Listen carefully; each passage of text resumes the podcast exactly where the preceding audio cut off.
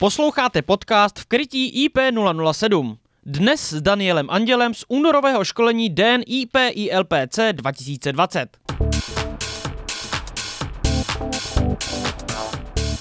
Co se v následujícím podcastu dozvíte, popisuje Daniel Anděl. Dnešní přednášku mám zaměřenou na ochranné prostory, na vyšetření ochranných prostor. Budu hovořit o tom, čeho se jako projektanti dopouštíme ve své projektové dokumentaci. Mm-hmm. Budu vysvětlovat, jak přistupovat k ochrannému prostoru a k, hlavně k posunu valící se koule a potom se zaměřím na datové ochrany. Doplňující informace naleznete po zadání kódu 200208. A nyní už Daniel Anděl. Já bych teďka pokračoval v dalším bloku o, přednášky. Tu moji přednášku bych měl zhruba na 40 minut až na hodinku. Vidím, jak se tady o, rozvášním. O, moje přednáška je zaměřená o, částečně na datové ochrany, protože v tom o, nejenom já osobně, ale i s kolegama vidíme velké rezervy v, u odborné veřejnosti a, a taky bych vám rád předal nějaké své zkušenosti, které získávám ve, v komunikaci s váma jako s projektantama, případně s realizačníma firmama. Na začátku bych eh, chtěl zmínit eh, to, nevím, jestli tady o tom Jirka hovořil, že na těch našich stránkách eh, ve složce služby a informační materiály najdete veškeré podklady ať jsou to ty buletiny nebo kompletní katalogy nebo další letáky, třeba který tady ani v tom předsálí nebyly k dispozici co dál na těch webových stránkách najdete, tak si všimněte tyhle z lupičky. Tam, když do té lupy zadáte náš šestivýstný kód, tak vám tam vyjede vlastně kompletní technický, technický list k tomu danému výrobku. Všimli jste si, že ten katalog je zúžený a jsou u toho výrobku vždycky jenom ty základní informace. Takže když pak potřebujete kompletní technický list, tak tady na těch stránkách ho najdete. A Najdete tam hlavně i montážní návod eh, a případně nějaké další dokumenty eh, k těm jednotlivým výrobkům. Pro projektanty je dobré zmínit, eh, že tam najdete vlastně 2D a 3D výkresy v DVGčkách. Tak já bych na začátku té své přednášky, ještě než se dostanu k těm datovým ochranám, chtěl zmínit ty zkušenosti z těch projektů a to, s čím se setkávám. Já bych chtěl totiž tady upozornit na to, protože nejsem si jistý, eh, pač jsem tady celou dobu nebyl, když Jirka eh, tady tu přednášku eh, měl. On totiž rád říká, že byste měli, a je to samozřejmě ideální a správný přístup, mít vymodelovanou, vymodelovanou tu stavbu když navrhujete eh, tu jímací soustavu, umistujete tam ty jímače a vlastně vyšetřujete ten ochranný prostor, tak je ideální jí mít v tom 3D, vytvořit si opravdu tu kouli a tu kouli přes tu stavbu hrnout a vyhledávat ty prostory, kde jsou, které jsou kritické, nebo kde se ta koule případně té stavby uh, dotkne a tyhle ty prostory vyšetřit. Eh, praxe je taková, že většina z nás, eh, protože i já jsem eh, autorizovaným projektantem, děláme to, že si vezmeme pohledy a ty vezmeme si jednotlivý pohledy, vytvoříme si vlastně kružnice a ty kružnice k té stavbě přiblížíme. Těch kružnici pak navrhneme několik a vyšetříme vlastně a uděláme ten ochranný prostor. Jenom bych chtěl ale upozornit na to, že je potřeba si opravdu uvědomit v tomhle tom případě, že ta koule uh, není kružnice, ale že to je opravdu koule a musíme si ji představit v tom 3D prostoru. Tady bych chtěl na dvou slajdech, které tady mám připravené, mám tam opravdu x čar, jo, takže pokusím se vás v tom, v tom zorientovat, aby jsme si uvědomili, že Eh, musíme udělat i další kroky pro to vyšetření toho ochranného prostoru. Takže první co, když mám ten pohled od architekta, udělám si, udělám si poloměr valící se koule podle zařazení objektu do hladiny LPS. Když ten objekt budu mít ve čtyřce, dám to do 60, 60 metrů, budu mít poloměr, když to budu mít jako je tato stavba ve trojce, udělám poloměr 45 metrů. To je tato základní, základní vrchní eh, kružnice. která se mi opřela o jímač, který mám vytvořený na té stavbě. No jo, ale já, když bych udělal jenom tenhle ten první krok, tak uh, hnedka ukážu v návaznosti, že vy si musíte představit to, že když bych ten jímač měl tady umístěný uprostřed té střechy, tak já udělám uh, tuhle tu náležitost, že si vemu osu z tohohle z toho jímače, změřím si tuto dílku a tu dílku si potom přenesu a vytvořím si kružnici čímž si eh, nakreslím ochranný prostor eh, té jímací tyče. A teď si představte, kdybych tuhle tu kružnici s tím jímačem si přenesl jenom zde doprostřed, tak jenom v tom 2D pohledu eh, to bude v pořádku, ale pokud to budu mít v tom pohledu na tu střechu, tak mi tady tyhle ty části té stavby budou vyčuhovat a nebudou v tom ochranném prostoru. Takže z tohohle z toho důvodu tady eh, v tomhle tom místě eh, byly na této stavbě navrhnuty dvě podpůrné trubky, aby byl vyšetřen tenhle ten ochranný prostor. Jak já pak pokračuju dál? Dál pak pokračuju tím způsobem, že si vemu od eh, Milana Kautského z knížky tenhle ten výpočet na posun valící se koule.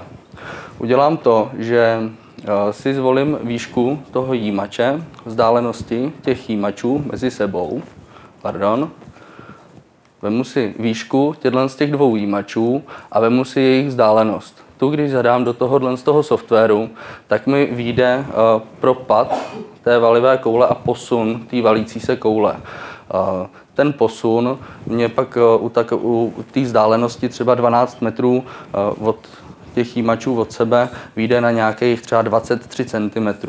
A od těch 23 cm já následně posunu tu další kouli blíž k té stavbě. A musím si ověřit, jestli mi opravdu uh, se ta koule ne, ne, nepropadne na, na tu střechu nebo tady na tenhle ten kritický bod. Uh, v tom, pardon, vždycky přeskakuju opačným směrem, uh, pak eh, vlastně, když mám eh, ten pohled na tu střechu a mám tady nakreslený ty dva jímače, tak si udělám tímhle tím způsobem ten propad. Eh, zde mám vyšetřený kompletní tuhle tu část té jímací soustavy a vím, že tuhle tu část mám ochráněnou. Tady už pak to vyšetření samozřejmě pro upřesnění provést můžu, ale už teďka vím, že ten propad, že mi tam ta koule nepropadne.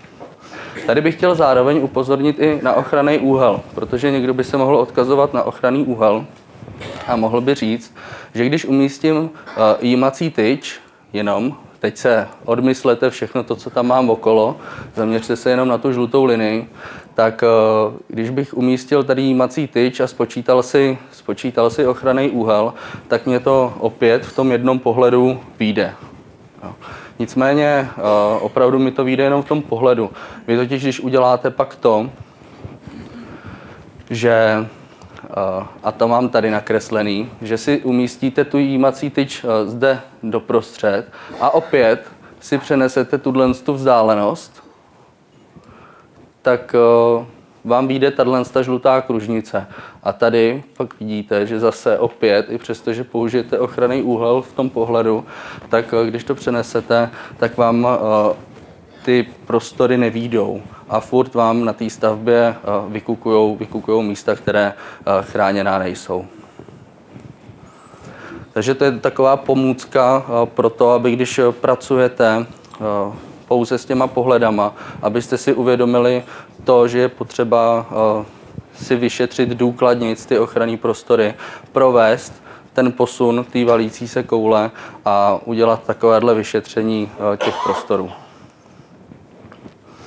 U vyšších staveb uh, a u komplikovanějších tvarů vám Teď, teď mám tady tenhle ten příklad z nemocnice ve východních Čechách, kdy eh, máte stavbu zařazenou v hladině LPS 2, kde samozřejmě tu kouli eh, máte s daleko menším poloměrem tak vám, tak vám to nemusí, nemusí vůbec výjít. A tady by to samozřejmě vůbec nevyšlo.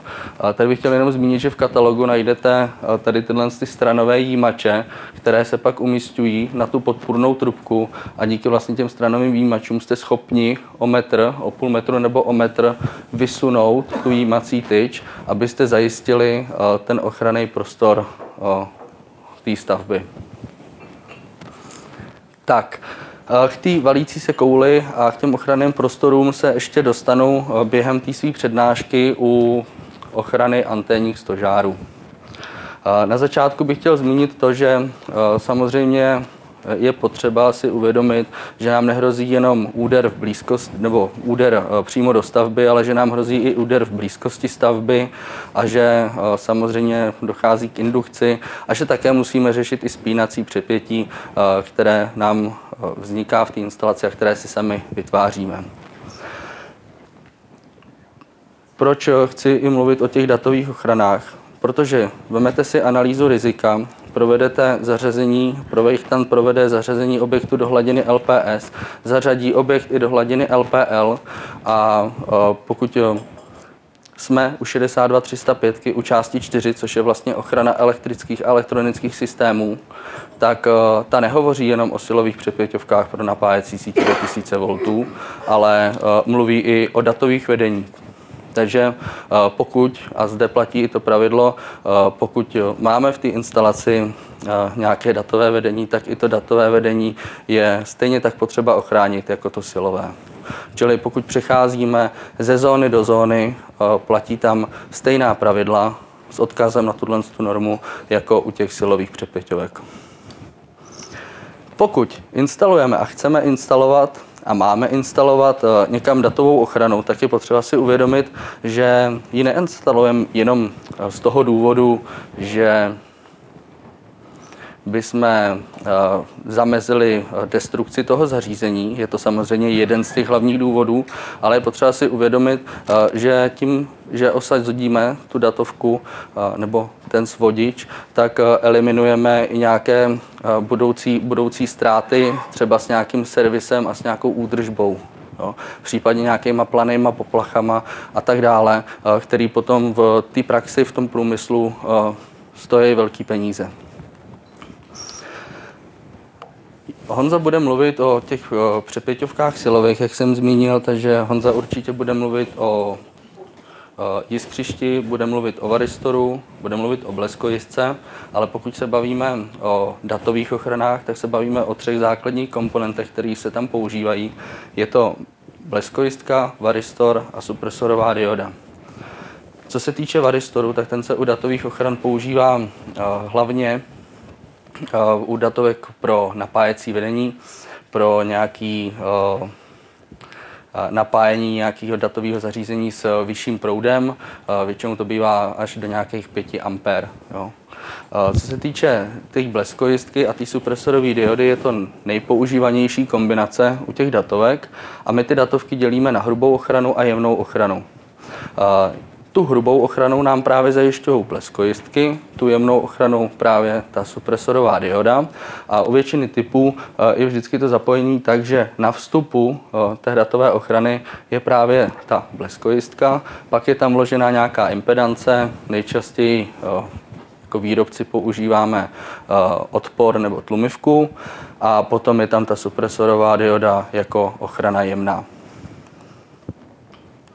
tak nějaké fotky eh, z nějakých zařízení a nějaké poškození. Eh, tady mám zóny LPZ, s tím se samozřejmě setkává projektant už na začátku při analýze rizika, kdy eh, zadává zóny, rozděluje stavbu na zóny. A my si musíme uvědomit, že pokud přecházíme ze zóny LPZ 0, 0A nebo 0B, tak do zóny LPZ 1, tak, tak jako tomu je u té siloviny, tak my u té datařiny musíme instalovat svodič přepětí, který má odolnost proti vlně 10 na 350, což je si ta vlna, která simuluje ten dílčí bleskový proud. A případně pak dál v té instalaci jako jemnou ochranu právě svodič, který umí svádět tu vlnu 8 na 20, jakožto jemnou ochranu. Na rozhraní těchto z těch zón je nutné aplikovat eh, ten daný svodič přepětí. Praxe je pochopitelně úplně jiná. Tak, eh, normy, které ovlivňují aplikaci svodičů přepětí, těch je řada. Já o nich mluvím pak na svých přednáškách. Honza vlastně bude hovořit tady pak hodně o normě 33 2004 443 a o normě, 3000, o normě 33 2005 534 na aplikaci svodičů přepětí. Myslím si, že má tam i slide na normu 61 643 11, ale pro ty datové ochrany je důležitá právě 21, takže 61 643 21 a tuhle tu normu najdete v každém technickém listu uh, u jakýkoliv datové ochrany, jo. protože podle téhle z té normy jsou ty datové ochrany zkoušeny a také značeny. Jinak uh, pro ty datovky důležitý vědět, že, má, že mají uh, své kategorie a, a parametry, které musí splňovat. Jinak my, jako výrobce, vám potom ulehčujeme, ulehčujeme volbu tím, že potom ještě přidáváme těm datovkám Type 1, Type 2 a Type 3. Pro takovou jednodušší orientaci eh, jsou to, je to vždycky samozřejmě uvedený na tom výrobku, ale jelikož toho sortimentu je víc a i u těch datových ochran se to dá kombinovat a lze zajistit tu koordinaci hodně obdobným způsobem, jako je to u těch silových přepěťovek, tak tomu potom pomáhají v katalogách uh, takovýhle, takovýhle, já tomu říkám pucle, pucle, skládačka, takže je to vlastně taková možnost pro to, že když potřebujete nakombinovat dvě datovky, tak abyste věděli, jestli opravdu ty dvě datovky eh, k sobě pasují, eh, tak jako tomu bývá u té známé skládačky.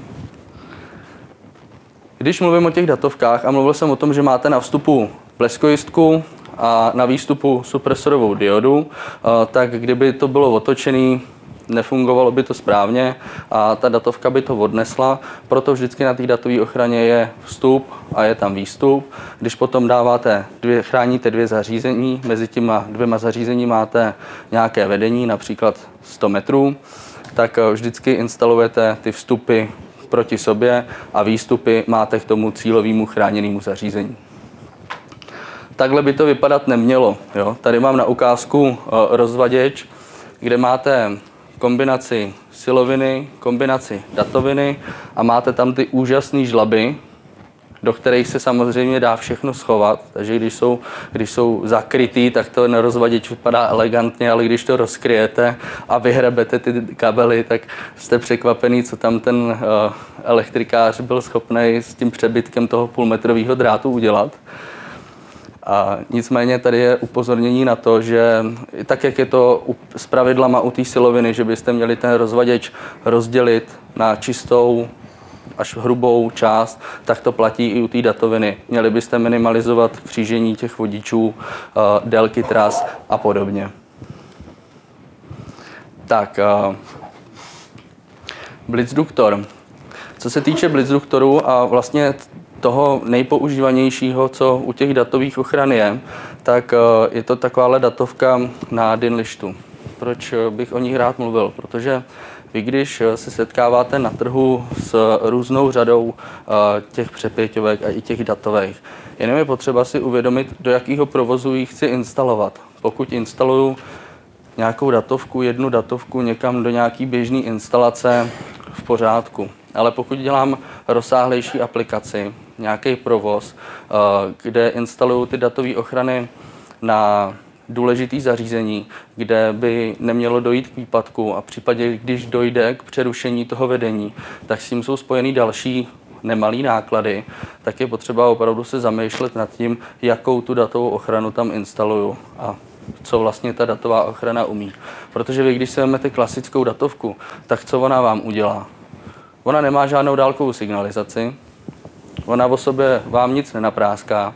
Takže jediný okamžik, kdy vy jste schopni zjistit, že došlo k její poškození, tak v ten okamžik, kdy vám vlastně dojde k přerušení toho vedení což u nějaké komunikace na různých technologiích může stát velký peníze z důvodu zastavení výroby a, a nějaký servis a tak dále. Blitzduktor právě umožňuje i to, abyste si tu volbu zvolili, jestli chcete jinak. Blitzduktor vám totiž umožňuje to, že máte vždycky zvlášť základnu a zvlášť eh, patronu. Je to z toho důvodu, abyste si uh, zvolili, jestli chcete, aby ta základna byla vždycky průchozí, anebo aby byla přerušená v okamžiku uh, nějaké té, nějakého toho stavu na tom, na tom daném modulu. Uh, ten blizduchtor se jinak pak ještě dál dělá v tom modrém provedení do exu. Jo. Je to taková, myslím si, že no, nevím, kolik z vás tady ten ex dělá, ale ti z vás, kteří ano, tak určitě se s modrým blizduchtorem uh, už setkali. Zajímavostí uh, toho blizduchtoru může být uh, taková funkce třeba pro servis, uh, nebo když už nevíte, uh, kudy kam, tak uh, volba tohohle z toho modulu XTU, protože vlastně den nabízí datovou ochranu, uh, která má rozsah od 0 do 180 V a ona ta datová ochrana při tom nasazení, ať, je to, ať ji nasadíte na 12V síť nebo na 48V eh, linku, tak eh, ona se přizpůsobí tomu provoznímu napětí a přizpůsobí tomu samozřejmě i to zbytkové napětí a pracuje už pak na tom jmenovitým provozním napětím, na který je nastavená. Jo. Což může být pak uh, zajímavý třeba i pro servisního technika v nějakém provozu, kdy mu stačí jedna patrona kapse a může chodit a přehazovat. Samozřejmě k tomu musí mít adekvátní základnu. Tady mám ty dvě základny, tady vidíte výkres e, vlastně toho zapojení, když si chci zvolit, jestli je průchozí nebo jestli se ta datová ochrana přeruší. Díky vlastně té variabilitě, tak uh, vy si můžete zvolit, uh, a když pak máte rozsáhlý provoz, kde těch uh, datovek máte 200, 400, tak pak při vlastně vytěžení některého modulu nechcete tu danou linku provozovat, lze ji uzemnit uzemňovacím modulem a pak jedním vlastně modulem měřícím jste schopni měřit impedanční smyčku toho vedení bez nějakého pracného rozpojování té datové ochrany. Takže všechno je to za úsporou času a, a financí. A s tím, že jsem mluvil o tom, že vlastně běžné datovky moc nezměříte, když už ano, tak tomu zase potřebujete měřící přístroj daného výrobce. A my k tomu máme takovýhle jednoduchý měřící přístroj LiveCheck, který vlastně i za provozu jste schopni zjistit aktuální stav té datové ochrany. Protože u jakýkoliv eh, běžný datovky, zase musíte udělat to, že ji od toho vedení musíte odpojit, abyste provedli její kontrolu a její měření. Eh, tahle datovka při vlastně přiložení toho modulu zjistí ten její stav a nahlásí vám, jestli je v pořádku, jestli, anebo jestli se s ní něco děje. Když pak mám rozsáhlejší, tohle všechno ty základní typy použijete u nějakých běžných výstavby. Ale u rozsáhlejších areálů eh, můžete využít tady tenhle ten den rekord, který má velkou výhodu v tom, že když pak máte v té instalaci 20, 80, 200 datovek, tak eh, to má, můžete celý nakonfigurovat tak, že vlastně použijete systém Den Record a vy můžete o každý té datovce vědět, díky komunikační sběrnici 485 eh, někde na Velíně stav té aktuální datové ochrany. No. Tenhle ten den rekord se pak umistuje vždycky mezi řadu datových ochran, je na to vypracovaný manuál a jak, jim, jak by to mělo být navrhnuto a jak by to mělo být samozřejmě i konstrukčně postavený. Ale vlastně ten den, den rekord se naadresuje na ty moduly, které uh, jsou na týden ještě vedle něj a posílá vlastně informace eh, po té komunikační sběrnice na, tý, na ten velín. Takže ta údržba na tom velíně ví, že v rozvaděči tom a tom má tolik a tolik datovek a že tahle datovka s touhle adresou uh, hlásí nějaký stav. No. A ona umožňuje to, že ona neodejde, ona vám hlásí zavčas, že se s ní něco děje a zavčas jste schopni tam poslat toho servisního technika, aby eh, provedl nějakou údržbu nebo výměnu. to celé se potom ještě dá napojit na ty běžné bezpotenciálové kontakty, které jsou i třeba u těch silových přepěťovek. Tam pak samozřejmě máte uh, kontakt jenom ano, ne. Dobrý, špatný. Nic víc tam s tím nevymyslíte. Za úsporou místa uh, můžete použít tady tyhle ty, uh, vago, vago, vago, vago přepěťovky na dilništu, kdy už pak nešroubujete, jenom zastrkáváte ty vodiče do toho. Hodně se to používá tam, kde máte prostě hodně té komunikační sběrnice, například velký průmyslový rozvaděč. Kompaktní svodič. Je to taková zajímavost, kterou Den nabízí už pár let. Má samozřejmě nějaký základní provedení, jo, kdy je na koaxiály, kdy je na Ethernet a v kombinaci s nějakýma dalšíma komunikačníma linkama a vlastně lze do tohohle z toho vária nakombinovat tři ochrany. Já bych tady chtěl zmínit, že i přesto, že jsou v katalogu nějaký základní typy, tak je tam i napsáno, a my to říkáme rádi na školení, že si u, tak, u tohohle z toho vária může zákazník definovat podle nějaký předefinované tabulky, co chce, aby to vário umělo. Jo? Takže je to řešení pro tři zařízení eh, nebo pro tří ochranná úroveň eh, pro nějaké zařízení eh, o různých parametrech. Takže zde si zákazník může nakombinovat. Kdybyste chtěli řešit katodické ochrany, dejte vědět, i pro tohle řešení, řešení máme. Ty LSA svorky, ty jsou, myslím si, že vám všem za ty léta všem moc dobře známý a není tady o nich potřeba co povídat. Zajímavostí může být pro šroubování pro nějakou polní instalaci datovky do EXu, opět do výbuchu, tak jako byly ty modrý, tak eh, tady tyhle ty v IP pro polní montáž. Tak a teď se dostávám k tomu Eternitu a poblížím se vlastně i k těm uh, koaxiálním ochranám a budu se vracet zpátky uh, k těm ochranným prostorům a k té valící se koule, včetně těch přeskokových vzdáleností. Co bych chtěl zmínit? Ochrana Ethernet, Ethernetu. Et, eternitu. já si to kolikrát vždycky pletu. Já jsem, ne, já jsem na podzim boural totiž střechu eternetovou. A eternitovou, ano. A vždycky to motám. a vždycky to motám. Nicméně tady je nabídka vlastně pátý, šestý kategorie, poečko a, a podobně. Koukněte se, jak mají chlapi tam ten stánek, předsálí nebo ten stolek, koukněte se tam na tu datovku, na ten den patch. Opravdu mrkněte o přestávce na to, jak je malinký. Jo. Když si pak vemete a těch typů zase na trhu je spoustu, tak e, nechcete prostě pracovat s nějakou takovouhle datovou ochranou. Už jenom z toho důvodu, že když jich tam potřebujete dát třeba 20, tak eh, těch 20 prostě nacvakáte na tu dinlištu a uzemníte pouze tu dinlištu. Jo. Už jenom z důvodu té uh, jednoduchosti montáže. S tím, že tak jako tomu bylo u těch předchozích datovek, i tady uh, si lze zvolit, jestli chci tu ochranu jenom hrubou, anebo jestli chci kombinaci té hrubé a jemné ochrany. Takže jestli tam budou jenom ty bleskojistky, anebo jestli tam budou ty bleskojistky, vložená impedance a ty supresorové diody. Jinak pak u těch běžných datovek pro tu volbu a pro tu jednoduchost orientace, když koukáte do toho katalogu, základní pravidlo. Vědět, kolik chcete chránit párů, jaký tam máte napětí a jaký, jaký proud. No. Tohle přeskočím, pač o tom mluvil Jirka.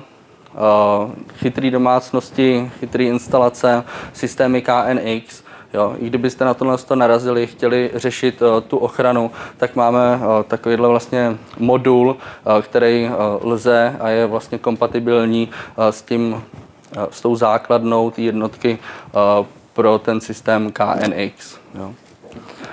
No, doplňující moduly. Musím to tady zmínit, nicméně pro mě, podle mě je to už takový zastaralý řešení, protože já, když bych třeba dneska dělal nějaký multimediální takovýhle rozvaděč, tak samozřejmě mohl bych to doplnit na tu montážní desku, mohl bych to tam nainstalovat. Nicméně, když budu dělat novou instalaci, budu mít vedle toho silový rozvaděč, vedle toho multimediální rozvaděč, tak jako výrobce toho rozvaděče bych si s tím dal určitě práci a osadil bych si tam tu dinlištu a dal si tam výrobky na dinlištu. Takže bych si tam dal na dinlištu přepěťovku pro ty koaxiální vstupy a zároveň i pro ty datové. Tak a dostávám se k těm koaxiálům a k těm anténám. Těch koaxiálů je taky široká řada. Tady vidíte ty pucle. Když si dneska vemete a půjdete do nějakého obchodu koupit nějakou bleskojistku, nějaký ten váleček, který se prodává za 80 korun, tak je to opravdu váleček s dvouma F-konektorama a s jednou bleskojistkou a opravdu to pořídíte za 80 korun. Nicméně eh, je potřeba si uvědomit, že tenhle ten váleček eh, chrání jenom proti tomu střednímu vodiči a koukněte se na to zbytkový napětí, který zůstává za tou přepěťovou ochranou. Tak, eh, Jirka tady mluvil taky o různých aplikacích a já bych chtěl zmínit běžné instalace, se kterými se setkáváme vždycky, když někam vyrazíme, vyrazíme za město a ono to vidíme teda i ve městě. Nicméně základní pravidlo je, že byste měli mít umístěný anténní stožár. Ten anténní stožár by měl být oddálený a měl by tam být navrhnutý jímač, který zajistí ochranný prostor toho anténního stožáru a i ty antény. Ta přeskoková vzdálenost by tam měla být spočítaná a definovaná pro to dané místo. A ne, že projektant spočítá přeskokovou vzdálenost a pak antenář, protože se mu to hodí, tak tu anténu přisune rovnou k tomu jímači. Jo. A, a pak mám samozřejmě tu jímací soustavu, která mě pokračuje dál. Ať už je to klasická eh, jímací soustava nebo oddálená, izolovaná.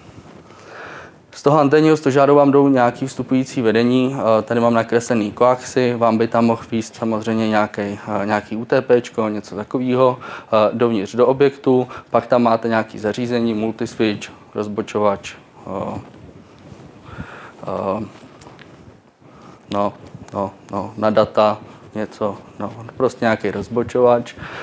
Tady je potřeba zmínit to, že ty pravidla, co se týče datových ochran, tak my samozřejmě instalujeme silový přepěťový ochrany na začátku, na vstupu do objektu, na rozhraní zón LPZ0, LPZ1, ale do podružných rozvadičů potom dáváme druhý stupně a hlavně u cílových chráněných zařízení potom instalujeme stupně třetí.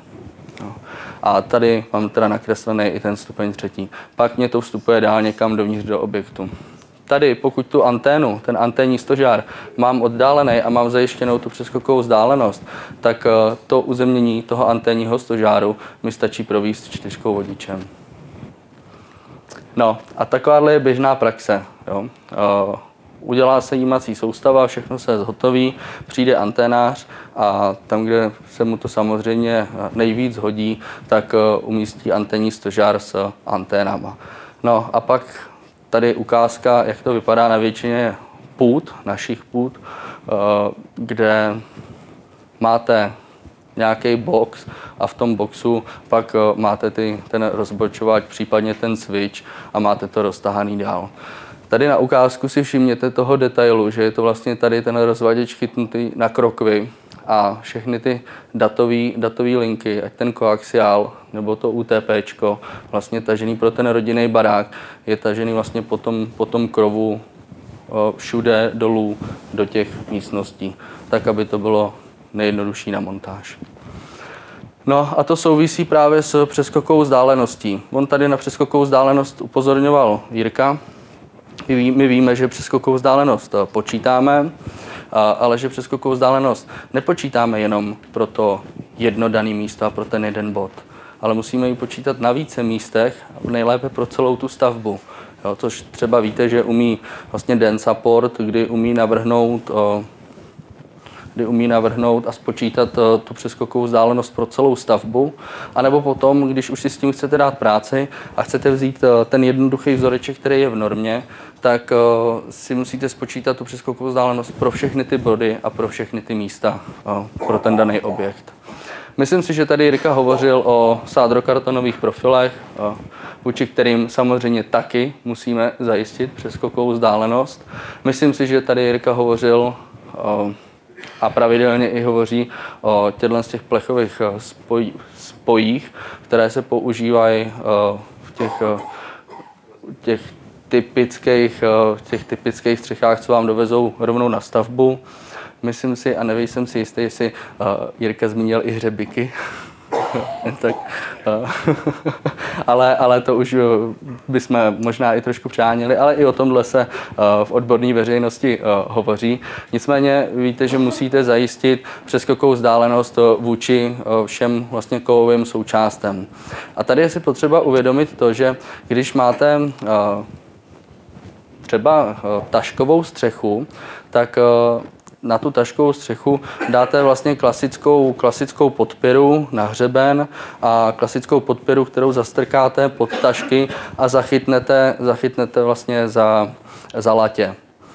Je potřeba si uvědomit, že vlastně ta podpěra pro ty latě je kovová, takže já nepočítám přeskokovou vzdálenost vůči tomu, toho drátu a tou instalací nebo nějakou tou kovovou součástí, ale počítám tu vzdálenost té podpěry a konce toho podpěry toho nejnižšího místa. Tak, tady běžný případ, že máte právě plechovou střechu a tu plechovou střechu máte, máte celou pospojovanou a to tady se odkazuju na slide, který tady určitě Jirka ukazoval, jak vlastně celá ta plechová střecha jiskří, když jim prochází ten bleskový proud. No a tady bych chtěl právě zmínit uh, tuhle tu podpůrnou trubku, uh, že i vlastně na rodinném domku se dá udělat elegantně jímací soustava za pomocí vlastně podpůrné trubky a za pomocí uh, toho vysokonapěťového vodiče. Když máte nějaký typický bungalov, malej, třeba s valbovou střechou a uděláte a provedete vyšetření ochranného prostoru, tak vám to opravdu může ideálně výjít tak, že budete mít eh, jednu podpůrnou vysokou trubku a ten ochranný prostor vám vyjde, eh, vyjde. A můžete pak v tomhle tom okamžiku udělat to, že ten vysokonapěťový vodič, který vlastně jde středem té podpůrné trubky, můžete schovat do skladby té střešní krytiny, což se líbí uh, architektům a potom to samozřejmě schovat i do fasády. Tady se pak vlastně eh, ten ten vysokonapěťový vodič umistuje mezi krokvé a latě a samozřejmě mechanicky se musí ukotvit eh, k té skladbě té střechy. Pak eh, na tom rodinném baráku je opravdu vidět jenom ta podpůrná trubka a ty dvířka pro tu zkušební svorku. Nicméně, když si odmyslíte, když si odmyslíte tenhle ten, tenhle ten blok, téhle stavby, tak vám ta stavba může opravdu výjít tak, že budete mít jenom dvě ty podpůrné trubky a dva svody, dva přímé svody eh, rovnou na uzemnění. A zase buď to se to dá udělat celý po povrchu, anebo to celý lze schovat eh, do té skladby střechy a zároveň i do fasády. Nicméně, když už odbočíte a jste, máte tam to elko, tak eh, samozřejmě tímhle způsobem už se ta jímací soustava výrazně prodražuje a je potřeba uh, tam umístění toho třetího, třetího jímače. Uh, Tady mám právě zase další ukázku toho výpočtu těch ochranných prostor. Mám to sice tady provedený, provedený jenom v těch pohledech, jenom vlastně ve 2D, ale mám tady provedený ty posuny, ty valící se koule, posuny mezi jímačema a vyšetření toho ochranného prostoru. Takovouhle stavbu pak eh, jsem schopen navrhnout za pomocí eh, dvou podpůrných trubek. No. Opravdu je potřeba si uvědomit tu přeskokovou vzdálenost. Ono totiž, když si vezmete nějakou takovouhle stavbu, tak ta přeskoková vzdálenost, když tam uděláte čtyři, čtyři svody, nebo tady u tohohle z toho pět svodů, tak vám ta přeskokovka vyjde třeba na 30 cm, na 35 cm, ale to prostě vůči plechové střeše nejste schopni zajistit. A to, že ty plechové střechy uh, jsou velkým trendem z důvodu jednoduchosti i ceny uh, na, vše, na hodně stavbách. No, když pak ale chcete zajistit přeskokovou vzdálenost, a tohle není určitě ode mě návod, abyste to takhle měli, že byste to takhle mohli dělat, nebo měli dělat, jo, ale i na takovýhle objekt eh, jsem narazil nedaleko svého bydliště, eh, kde je zajištěna přeskoková vzdálenost tak, že se vlastně udělaly ty GFK trubky, ty sklokeramické tyčky, celý to zvedli a ten drát, ten drát umístili do téhle vejšky. A pak vlastně pokračovali dál s vodama dolů tady si musí každý uvědomit a, a zvážit, jak to na té stavbě vypadá a jestli chci na tu stavbu dělat nějakou takovou jímací soustavu, anebo jestli pro tu stavbu není jednodušší umístění dvou třímetrových tyčí a udělat svody rovnou dolů. Měli jsme minulý týden školení v Hradci, v Hradci a tam se z jednoho kouta výrazně ozvalo, jako, že to je vošklivý, že prostě ty tyče jsou vysoký a, a že, se, že se to lidem nelíbí. Uh, nelíbí. Mě, já nechápu, že se to lidem nelíbí, když všude, když se pojedete podívat okolo, tak uh, okolo, okolo města, všude na jakoukoliv vesnici, tak vždycky ty vysoké tyče byly a nikdy to nikomu nevadilo. Jo? Tak. Uh,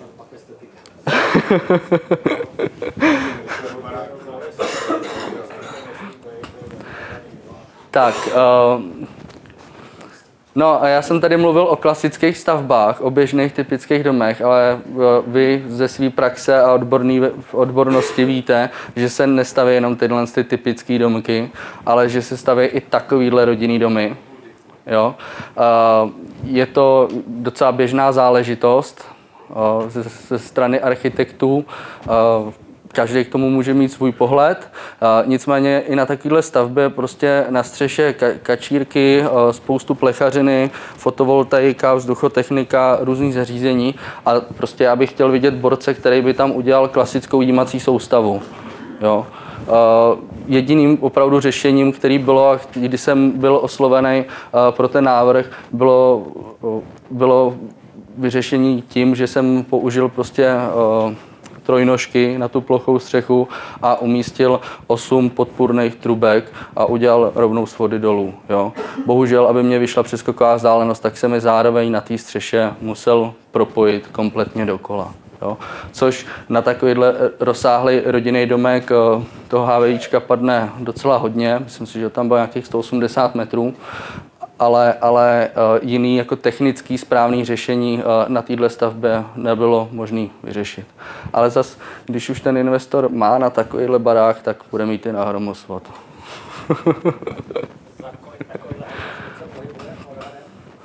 Tenhle ten hromosvod vycházel někde kolem 180 eh, tisíc. Materiál. Materiál. Jo. Plus, plus práce, je to, je to, je to raketa, no. Jako takhle, eh, když se vrátím k tomuhle z tomu, eh, kamarád má podobný domek, a, my se samozřejmě dost bavíme, pač on je taky elektrikář, ale Vejšek se bojí, on je takový s těma drátkama, taky tu slabo, slabo, slabo datařinu a, a nechal si udělat hromosvod, no a přijel mu tam prostě nějaký chlapík, měl to 30 kilometrů a udělal mu tam klasický hromosvod za 8 tisíc. Jo? A já jsem říkal, sakra, já to nechápu, jak to ten chlap zvládnul. Jo? I cesta, musel si to spočítat, musel to nakoupit, musel něco, no, nerozumím tomu, ale opravdu je to tak, jo. Zvládl to. Asi měl ještě nějaký zbytky z práce, třeba jsem si říkal. Když už jsem mluvil o těch koaxiálech, tak eh, Jenom ještě poslední zmínka, eh, v tom katalogu najdete eh, koaxiály nejenom pro ty typické antény, ale i s těma enkovými konektorama eh, pro různý, různý typy systémů. Jo. Svodič pro SAP přeskočím, já jsem se s ním setkal málo někde v aplikacích, nicméně kdybyste to někdy potkali nebo potřebovali, jsem k dispozici. A na závěr bych chtěl zmínit tuhle tu perkou svorku pro ty datové ochrany, nebo ono to souvisí s, těma, s tou datařinou, když pak máte vlastně stíněný vodič a potřebujete ho uzemnit, tak než aby se třeba pájelo nebo se tam vymýšlely nějaký stahovadla, tak jsou hodně elegantní tady tyhle ty pérkový, pérkový spoje, pérkové svorky, které se dělají v různých průměrech a on, ona ta pérková svorka má na sobě několik závitů a vy to vlastně obmotáte okolo toho stíní a ten zelenožlutý a je tím zajištěný kvalitní, kvalitní spoj. Jo. Máme to, máme to certifikovaný i pro jaderný průmysl. Jo. Je to přímo v katalogu, opravdu je to, je to, je to dobrý, dobrý, dobrý spoj pro to ustínění. No a na závěr ještě, pro, kdybyste někdo dělali ty datové ochrany zase v tom EXu, tak v tom katalogu najdete i boxy pro ty datovky do EX prostředí. To je vlastně takový závěr toho mýho bloku tady dneska, dneska v Praze.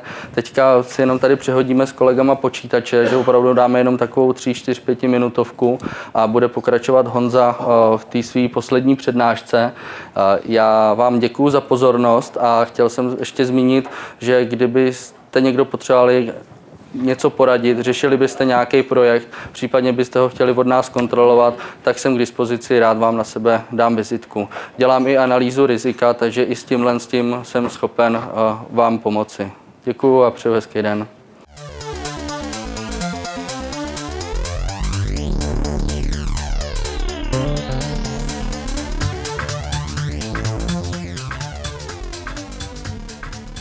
Daniel Anděl upozornil na problematiku ochranných prostor a na chyby v projektových dokumentacích.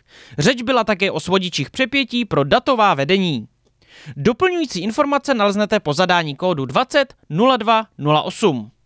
Prakticky zadejte do adresního řádku prohlížeče www.elektrika.cz lomeno 20 02 08 a objeví se stránka s informacemi, které v podcastu nevidíte.